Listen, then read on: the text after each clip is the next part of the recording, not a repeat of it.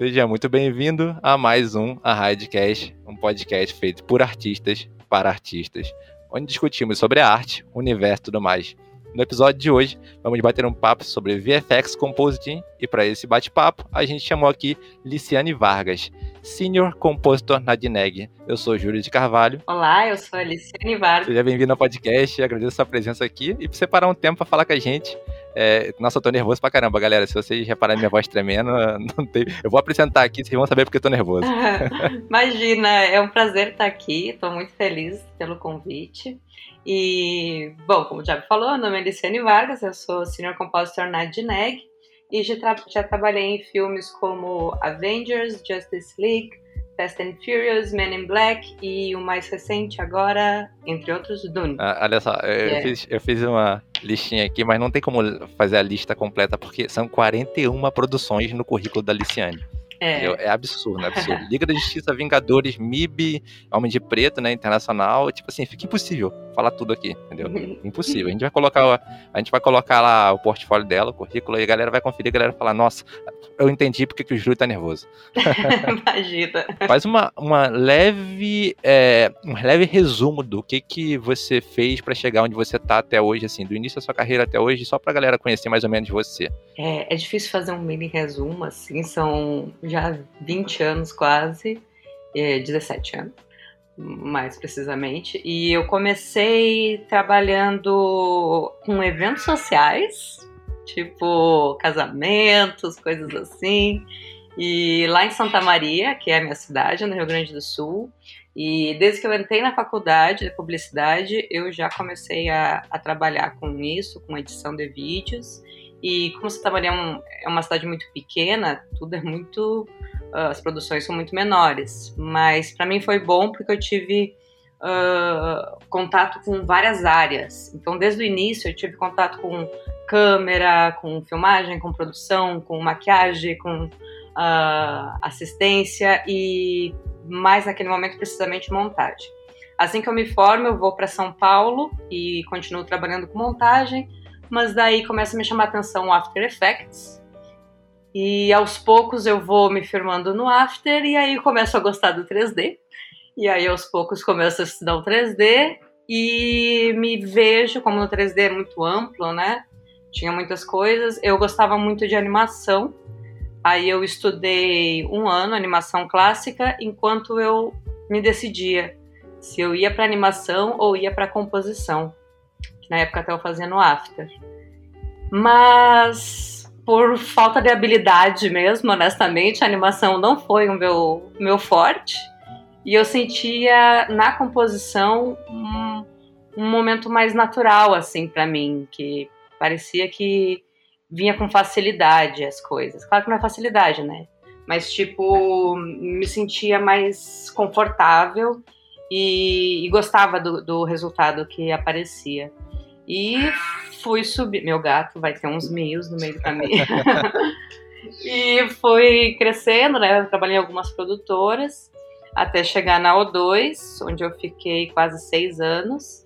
E na O2 que eu realmente foquei forte na composição e na supervisão, supervisão de efeitos também. Trabalhei lá como supervisora Aí mandei vários currículos e fui chamada em Londres para fazer Avengers e Liga da Justiça. Foi um momento bem importante assim para mim, muito, muito uh, emocionante assim. Fiquei lá seis meses e foi foi incrível assim para mim foi foi muito muito bacana o aprendizado a diferença entre o que a gente fazia no Brasil e o que tinha uh, lá fora, né? E depois desses trabalhos, é muito difícil quem não tem cidadania europeia, agora acabou isso, mas uh, com o Brexit, mas é muito difícil ter contratos longos em Londres. No Canadá é mais fácil. E aí eu vim para o Canadá e estou aqui há quase três anos trabalhando pela mesma empresa e curtindo muito, assim tirando a parte do frio. eu tô, eu gosto muito daqui. Eu acho uma é uma cidade de, diferente de Londres, ela é mais acolhedora assim, né, as pessoas. E estamos indo. Por enquanto, então, eu chego nesse momento em que eu sou senior compositor aqui e aguardando próximos projetos. Tá, então vamos, vamos dissecar esse, toda essa carreira aí para a gente poder entender mais ou menos como é que a galera pode, pelo menos, é, fazer alguma coisa nessa área, ir para essa área. É uma área totalmente desconhecida para mim. Eu conheço é, só os profissionais, né? Conheço os profissionais, conheço alguns programas, mas eu acho que eu tô igual todo mundo que tá escutando aqui, querendo saber mais e mais e mais, por causa que é, é fascinante, né? A, a gente tava conversando com a é, aqui no podcast dela de VFX e ela falou tudo vai para mão do compositor, né? Então a gente quer saber que esse profissional, o que, que ele faz, o que, que faz um compositor. É, é, muito normal a gente não saber todas as etapas, porque honestamente, assim, eu fui aprender o que, que era composição faz. quando eu comecei a fazer composição mesmo, faz 11 anos.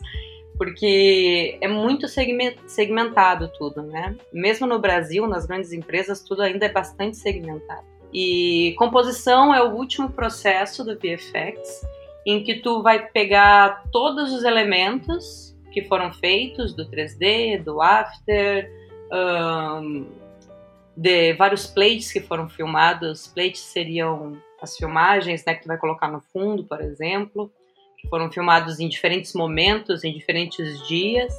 E aí tu vai juntar tudo no mesmo shot.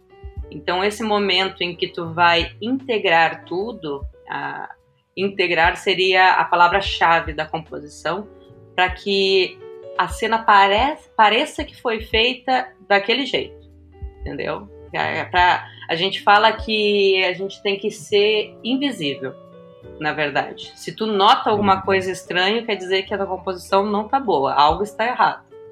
Então, para que a cena seja lisa, passe liso por ti, tu nem, nem sinta que tem efeitos ali. Vocês chegam a fazer algum efeito? Chega a mexer e fazer algum efeito em si?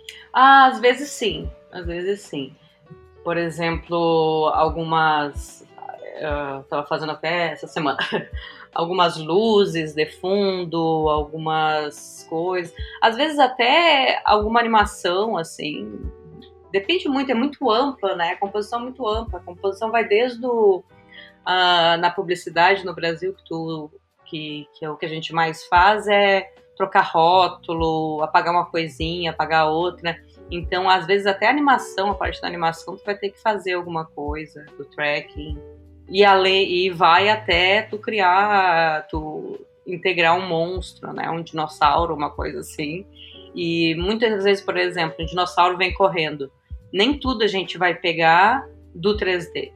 Tem muitos efeitos que foram filmados. Então a gente tem um library uhum. de efeitos, né? Fumaça, uh, chuva, coisinhas assim, que a gente também une, que são os elementos 2D, né? Que a gente chama. Uhum e une tudo na mesma, na, na mesma cena. Então, no final das contas, é um monte de coisa misturada para parecer só uma mesmo. Você chega a colocar esses efeitos, ou ele já vem, já vem pronto para você? Você chegar a pegar esses efeitos e colocar um pra, em cima do outro? É, é aquele, quando a gente vê o é breakdown, geralmente isso. a gente vê aqueles layers que vão colocando em cima da imagem. É isso que você faz, colocando esses layers. Exatamente. Para gerar. Ah. Exatamente isso que tu vai mexendo, mexendo, mexendo, vai colocando um pouquinho, coloca jeito um pouquinho no lado dela, e aí fica como se tivesse filmado daquele jeito.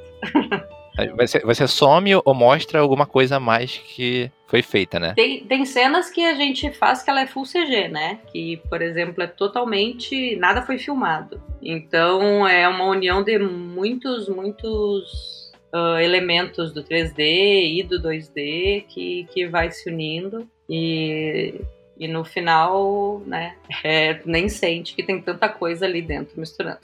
É, pra galera que faz VFX e faz CG, é bom ser amigo dos compositors, porque eles podem esconder o seu trabalho através de um monte de fumaça e chuva. É ouviu, né? verdade. Né? fumaça sempre ajuda. Uma poeirinha ali, é, então. olha, é sempre essencial. Não adianta modelar e texturizar o robô, se a Liciane vai lá e esconde, então, ó, por favor, faça amizade com eles. É. Mas isso tem muito, é. assim, às vezes, a, a gente sempre se conversa, né, o pessoal do 3D com a composição, porque às vezes na composição tu pode ajeitar uma coisinha que deu errada no 3D e vai ter levado 10 minutos para não ter que voltar para o 3D, render tudo de novo. Então, realmente tem que ter essa, essa convivência entre os dois E, e um ajuda o outro, né? Às vezes realmente não, não vai ter como eu fazer, vou ter que pedir outras coisas. E, e, e é o ideal, né? Pro projeto. É, você falou que começou no Brasil, né? Uhum. E você foi se apaixonando. Quais os programas que você começou a mexer na época que você começou a trabalhar com isso? Meu tempo, porra, aquela velha do meu tempo. Comecei no, no Final Cut, foi o boom do Final Cut na época, assim. Tudo era Mac, tudo virou Mac. Para montagem. Para motion sempre foi o After Effects e tanto tanto em Santa Maria quanto em São Paulo. E é interessante que é o mesmo programa vai fazer motion também aqui fora. Caramba. Então isso é muito legal, tu sabe que tu vai aprender legal. um programa que vai ser usado nos, nas grandes produções também, né? Isso uhum. que, é o, que é o interessante. Não vai precisar reaprender nada em relação a isso. É igual o 3D com o Maya, que foi também um programa que eu aprendi, que hoje em dia não sei quase nada, que eu já esqueci. Mas para 3D o Maya ainda é, é a base, eu diria. E na composição, pequenos estúdios ainda usam o After, que era o que eu usava no início, quando eu trabalhei como composição, já em São Paulo.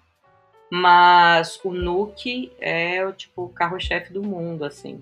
Não tem nenhum filme no Oscar que não seja Nuke. No Brasil ainda se usa muito Flame, né, para propaganda.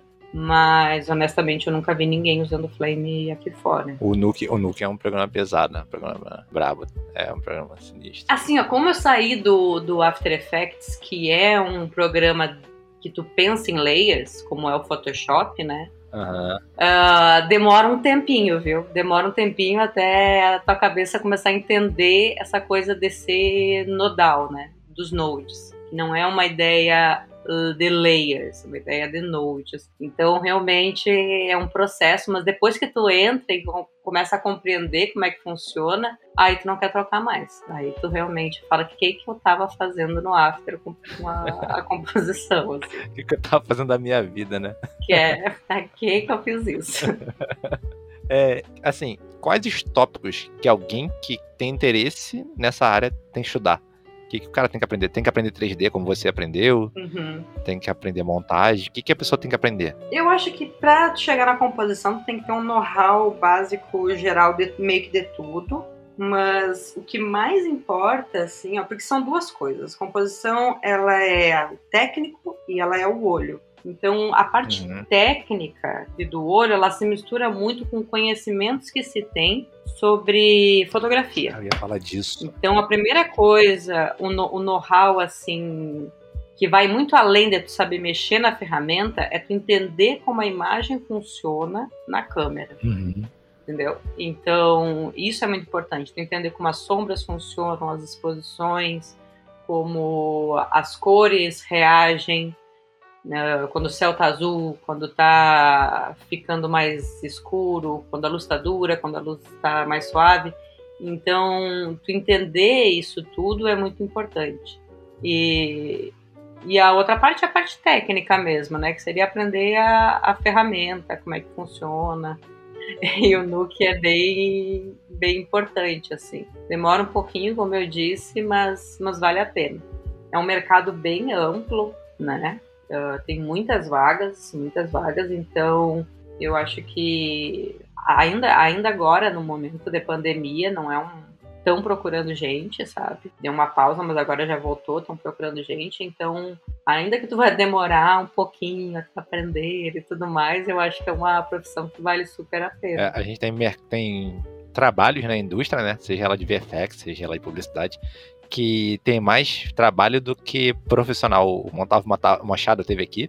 E ele falou que tem mais match paint para fazer do que match painters no mercado. Ah, com certeza. Tem algumas profissões que ainda tem mais mercado ainda, né? Tipo o Houdini, que, que a Lizzie faz, né? Do outro podcast. Essa é muito mais difícil ainda de encontrar mas é muito mais estudo também, eu não estava disposta. Aí eu tô tranquila aqui na comp. É, a gente teve aquele dia, ela falou que fez, estudou fora no Brasil. Uhum. E eu queria saber se é comum ter autodidata no VFX ou é uma área que precisa ter um conhecimento específico, tem que estudar pra, em um curso, tem que fazer aula particular. Como é que funciona essa coisa de aprender para trabalhar com VFX? Bom, é que assim, eu sou numa época, voltou a velha, eu sou numa época que não tinha muito essa coisa de tutorial na internet. Uh, então eu. Escola, uhum. não tinha escola. Então eu tentava buscar o máximo possível de tutorial que existia e aprendi trabalhando mesmo. Realmente, acho que 80% do que eu sei hoje eu aprendi trabalhando e tendo que me virar sozinha. Mas é porque era uma época que tu não tinha muito acesso a essas coisas. Principalmente Santa Maria, ainda que tem essa coisa da internet, na época não era tão difundido como agora.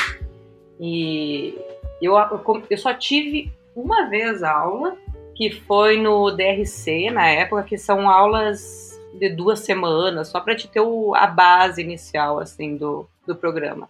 Eu acho que pessoas que estão há mais de 15 anos no mercado, a maioria vai ter autodidata, pessoas que aprenderam no trabalho mesmo. E, e o problema desse conhecimento que é quase empírico, assim, né, que a gente vai fazendo por nós mesmos, uhum. é que muita coisa a gente não aprendeu tão certo, né? Então, vai ter, quando tu chega aqui fora que tu vê, nossa, essa base estava um pouquinho errada. Vamos ter que aprender isso tudo.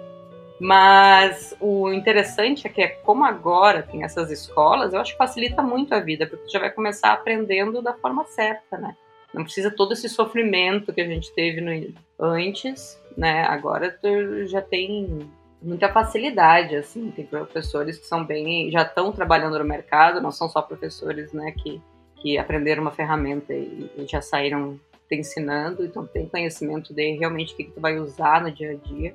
Então eu acho que quem está começando agora tem todos esses benefícios, além das aulas online, né? Que pode ter aula com pessoal do, do Canadá aqui tranquilamente. Uhum. Então eu acho que é, é, ajuda bastante, assim, quem está começando agora. Mas deve ter autodidata também ainda até hoje. é, é, acho que eu vejo, é que eu vejo é que a galera vai ganhando conhecimentos específicos em outras áreas quando vai trabalhando, né? E acaba juntando tudo numa profissão que ela quer. É, o Beckman foi assim, ele trabalhou com arquivistas durante vários anos, aí foi mudando, ele fez personagens, fez várias coisas, até chegar onde ele queria, uhum. para trabalhar com filme. Então é, eu vejo o que acontece, vai acontecendo, essa galera vai juntando é, conhecimento em várias áreas.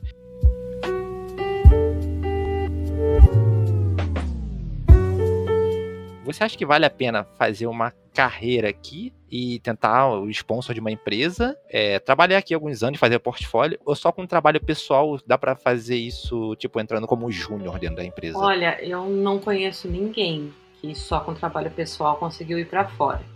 Não sei, deve existir alguém, mas eu acho muito difícil. O que acontece muito é as pessoas virem para cá fazendo um curso, né? Fazendo uma especialização de um ano, dois anos. E aí eles no curso já têm os contatos das pessoas dos estúdios. Isso acontece aqui. Mas os cursos são caros, assim. Então não, realmente se tu não tem um, um bom investimento para isso, tu é, é bem difícil conseguir. Eu, por exemplo, eu achei que foi melhor ficar no, no Brasil e ter um rio bom o suficiente para ir embora como compositora. Eu não queria, tipo, dar, um, uma pausa para fazer outro. Ah, qualquer outro emprego que não, não fosse isso, entendeu? Então, demorou um tempo, demorou uns três anos até eu ficar com um currículo bom para ser contratada já como MIDI. Então, mas achei que valeu a pena no meu caso, porque no Brasil também eu estava crescendo, eu estava muita coisa legal no, na O2 estava rolando, foi um momento bem, bem legal ali de séries, filmes. Então não era uma coisa que eu estava estagnada no Brasil, sabe? Eu tava, tava curtindo também.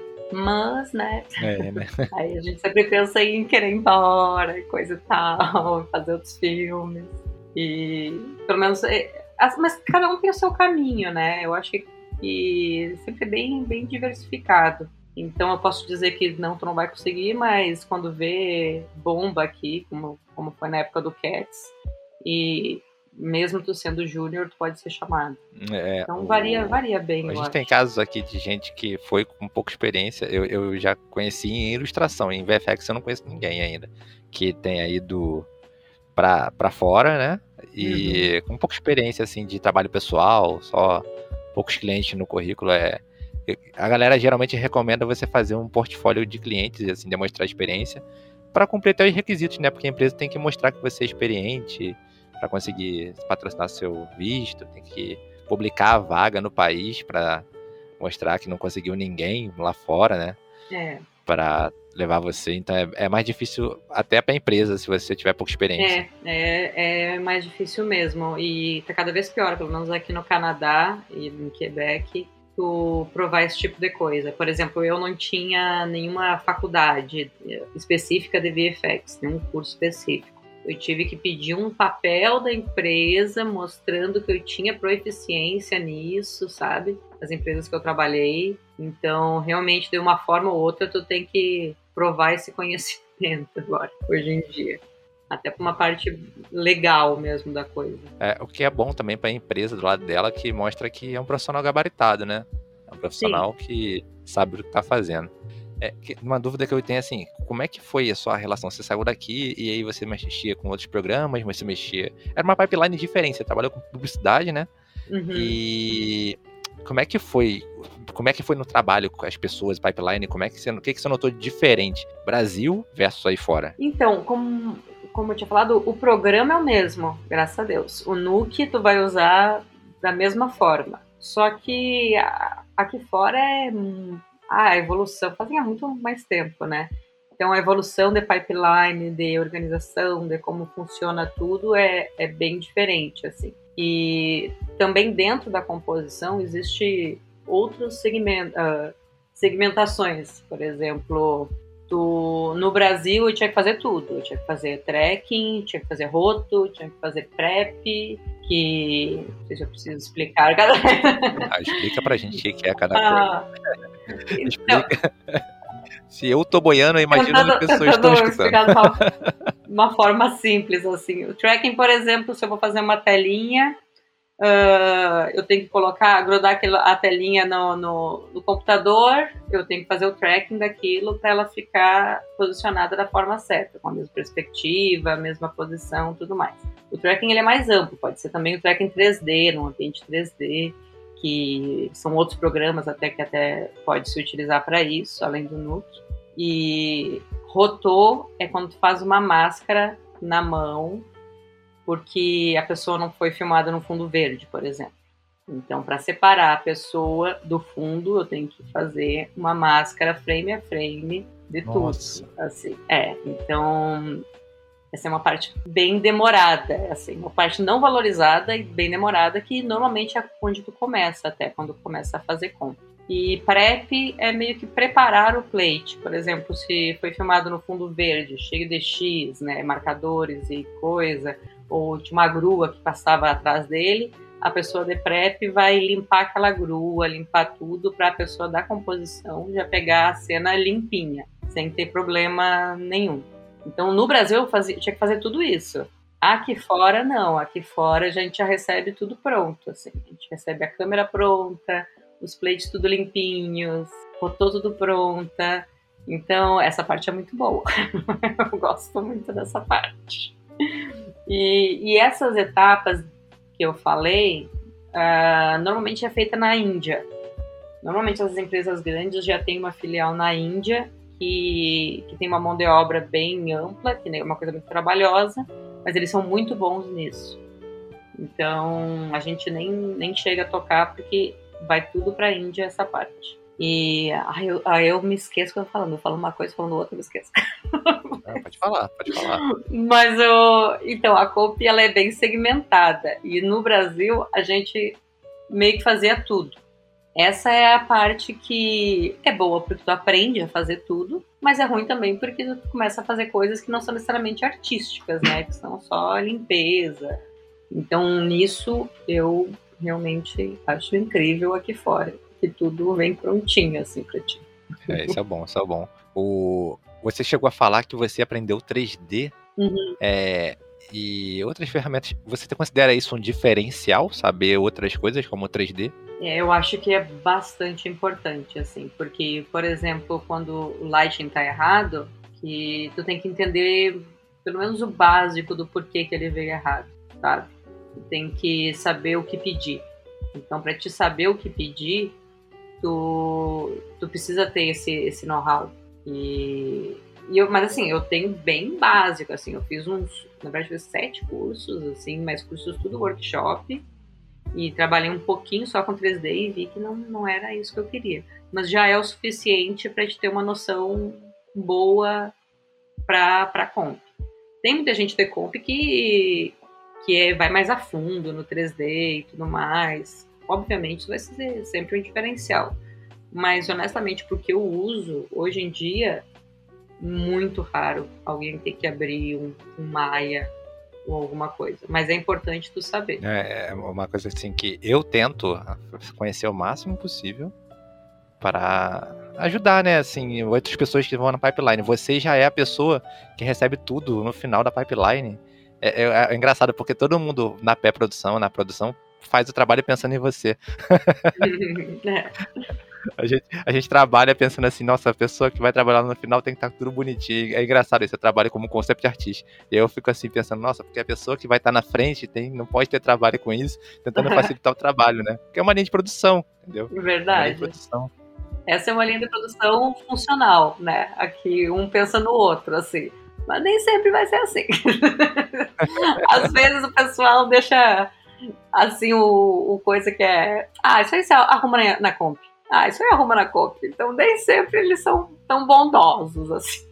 É, uma coisa que, que eu queria saber, a gente fez essa pergunta já aqui para algumas pessoas como é que você faz para continuar estudando? Aquela coisa de evoluir depois uhum. de já ter evoluído. Na minha empresa tem muito tutorial deles próprios, então quem é mais senior, quem é já lead, supervisor, às vezes faz os tutoriais, as pessoas podem ver.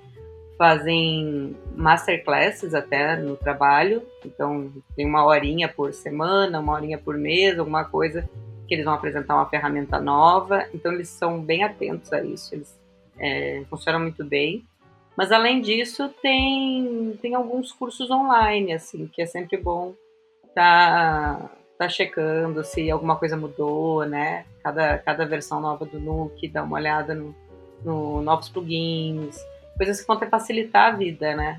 E a cada versão eles, eles aprimoram.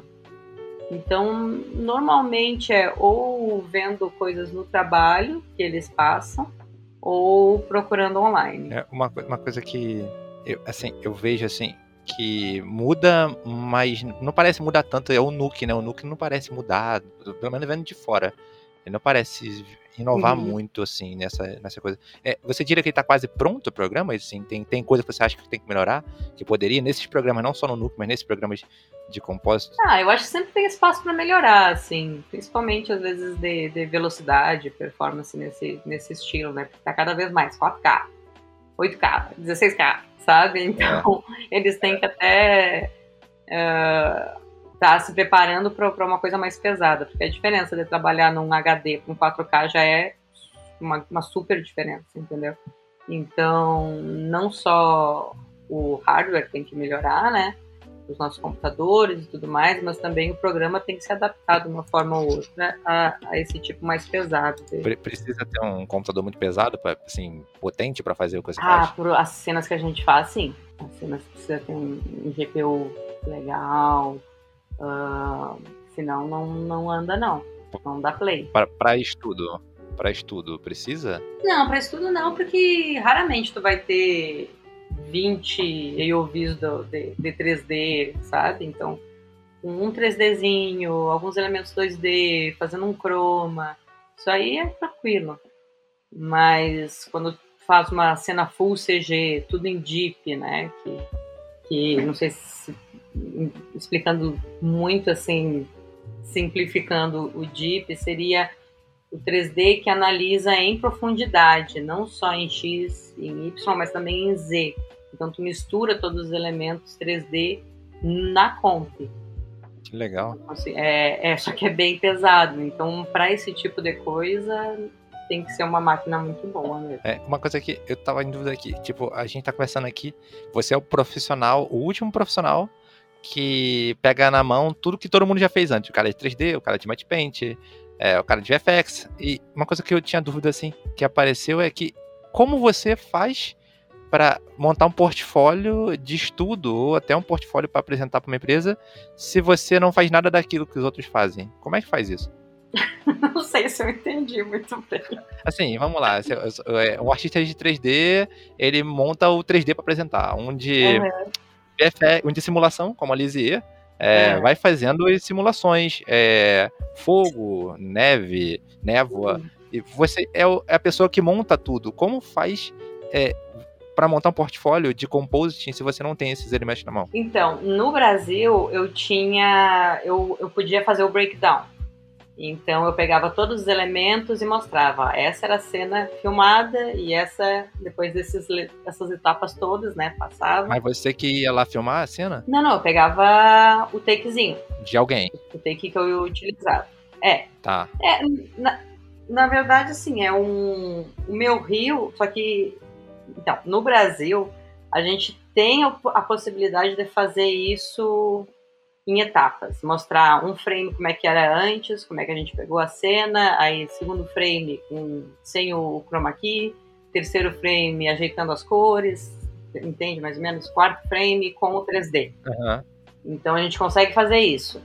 Mas aqui fora tu não consegue. O que a gente faz é a gente mostra as cenas que a gente trabalhou e embaixo a gente escreve o que, que a gente fez. Então, uhum. uh, roto, prep, uh, composição final, tracking de sei lá o que, mas às vezes realmente é difícil, se, se não tem um monstro ali, é difícil de entender o que, que foi filmado e o que, que a gente fez. E, assim, pra, quando você é estudante, onde você pega essas, esses elementos para você juntar? Já que eu não sei filmar, eu não sei fazer 3D, eu não sei fazer simulação, onde você pega isso? Tem sites específicos para pegar, para pegar, ah, vou pegar uma cena que foi filmada, inserir um monstro e inserir uma fumaça que eu peguei em outro lugar. Tem site para isso? Eu acho que até deve ter, assim, mas eu honestamente nunca fui atrás, nunca, nunca precisei ir atrás.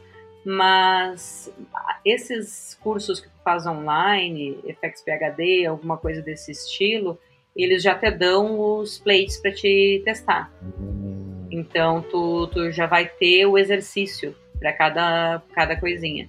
Em alguns sites, né? Tem Linda, tem, tem alguns desses, mas uh, o que eu uso normalmente é o FX PHD. É, eu conheço um site, agora falando eu lembrei, que é Film hum. Supply, que ele tem vários shots temáticos. Ah, é, ferreiro na, na, martelando uma espada, e tem lá vários Uhum. Como se uhum. fosse uma história assim, diferente, de 5 segundos, eu acho. 10, 30 segundos. E aí, é, para quem for estudar isso, tá aí a dica, uma que eu conheço. É, eu só conheço esse, não conheço mais nenhum. Mas não deve ser difícil de achar, eu acho, também, se, se a pessoa for atrás. É, hoje em dia tem uma coisa que eles vendem muito biblioteca, né? Biblioteca das coisas. Eu uso muito biblioteca de Sim. foto de referência. E eu descobri esse site através disso. Achei uma biblioteca de filmagens de footage que eles chamam. Uhum. Eles filmam introdução de série, aí você tem lá um drone viajando acima de uma cidade, aí tem vários ângulos diferentes. Ah, que legal. Eu, é, eu fiquei pra minha esposa, tá vendo? É assim que eles fazem introdução de série, muda pra Chicago, Nova York. você acha que é alguém que vai lá filmar, ó? É verdade.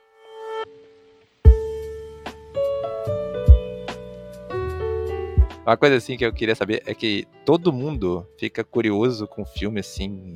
É, como é que vai ser o filme, o que, que vai acontecer. Você já sabe o que vai acontecer antes de todo mundo.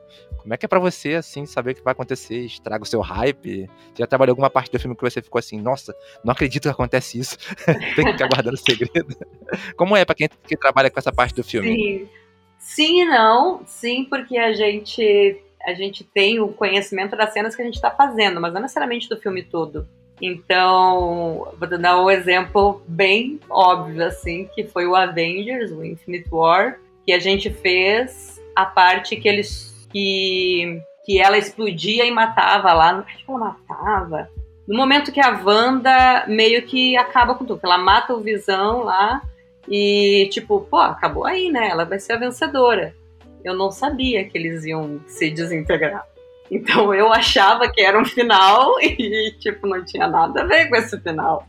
E ao mesmo tempo não pode contar para ninguém. Então é muito difícil. Muito, muito difícil. É, no último podcast que a gente entrevistou a, a Lizzie, ela trabalhou, tá trabalhando agora no King Kong vs Godzilla. Uhum. E ela contou pra gente que ela não pode falar nada do filme. Como é que funciona isso? Como é que é essa relação do artista com o estúdio? Além do contrato de NDA, tem mais alguma coisa? Eles têm algum alguém espionando? Sei lá, como é que funciona isso? Ai... Acompanha a rede social de vocês assim? Como é que eles fazem isso? Eu acho controle? que tem empresas e empresas, mas teoricamente a gente não pode falar nada assim nada, nada de nada de, de processo, de, de como foi feito, se gostaram, se não gostaram.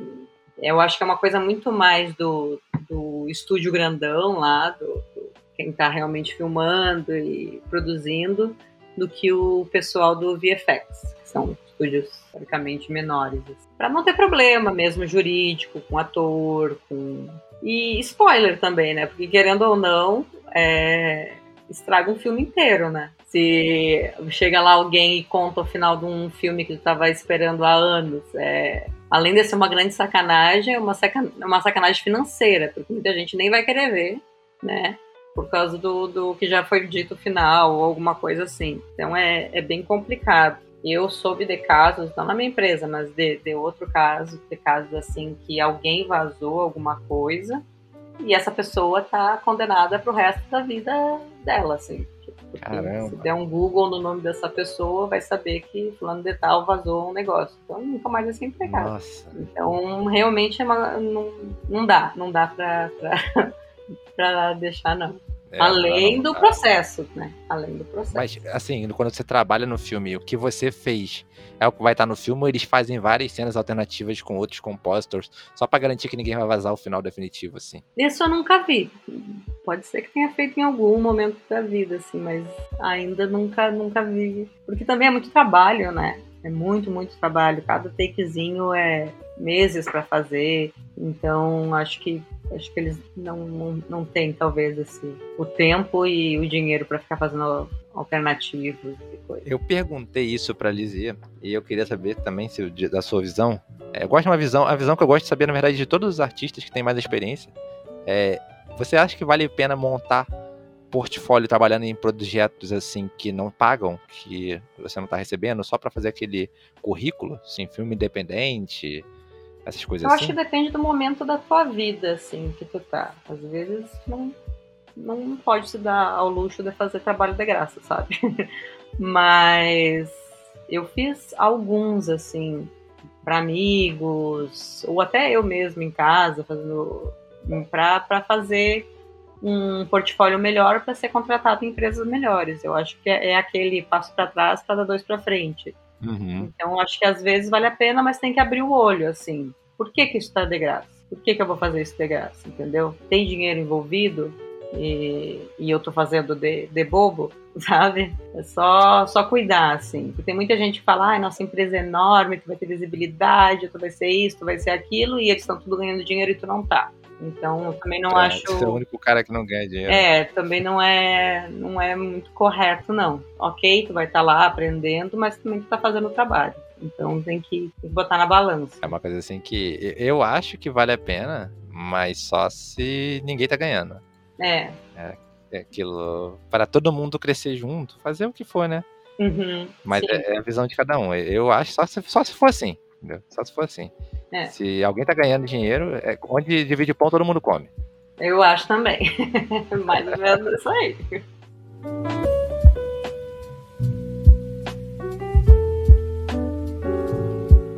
A gente chega aqui é, quase no final do nosso podcast. É, a gente tem uma parte aqui chamada A Raid Indica.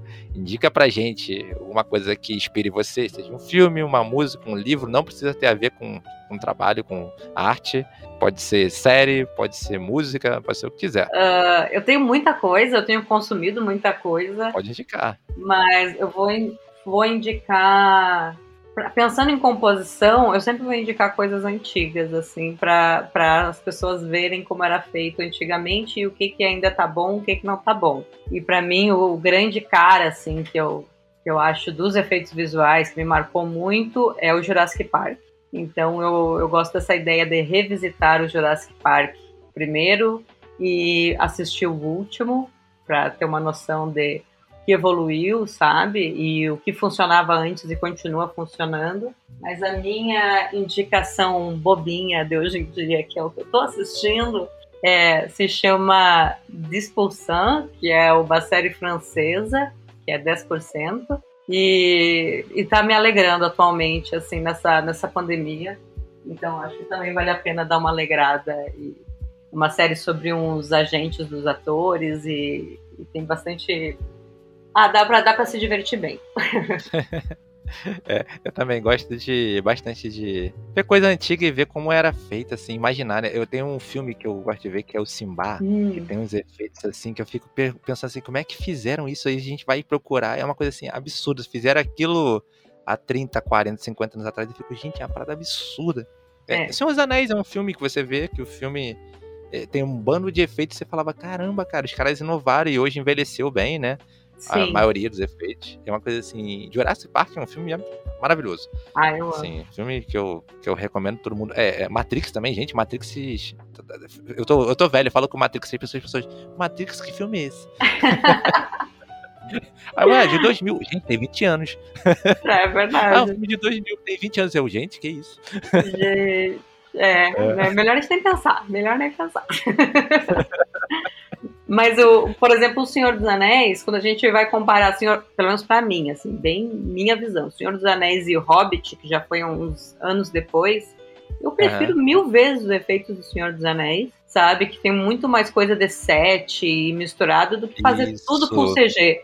Eu também, assim, eu trabalho com isso, mas eu não necessariamente vou amar mais o que é full CG, sabe?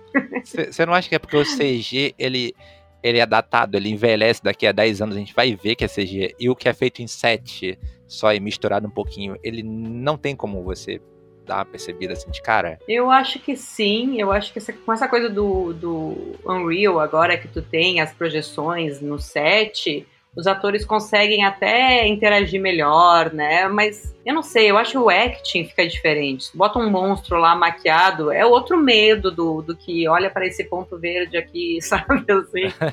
E, e no Senhor dos Anéis tinha muito isso, tinha aqueles orcs, aquela maquiagem ótima.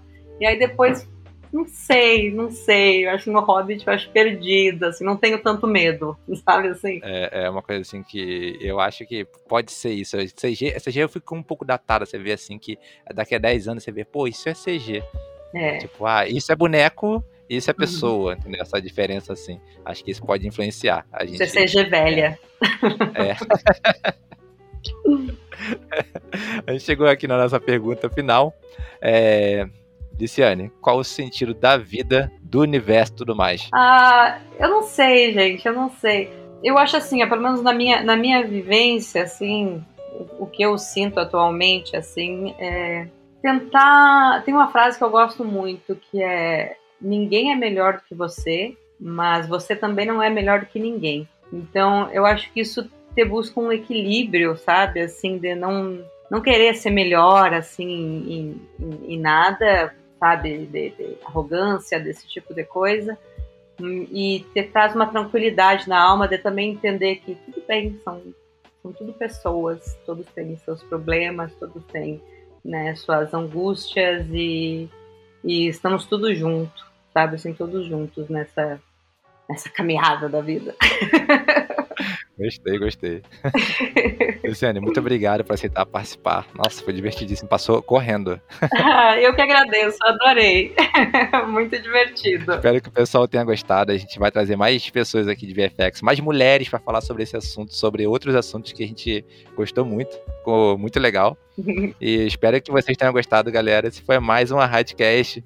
Tchau, tchau. Tchau, tchau.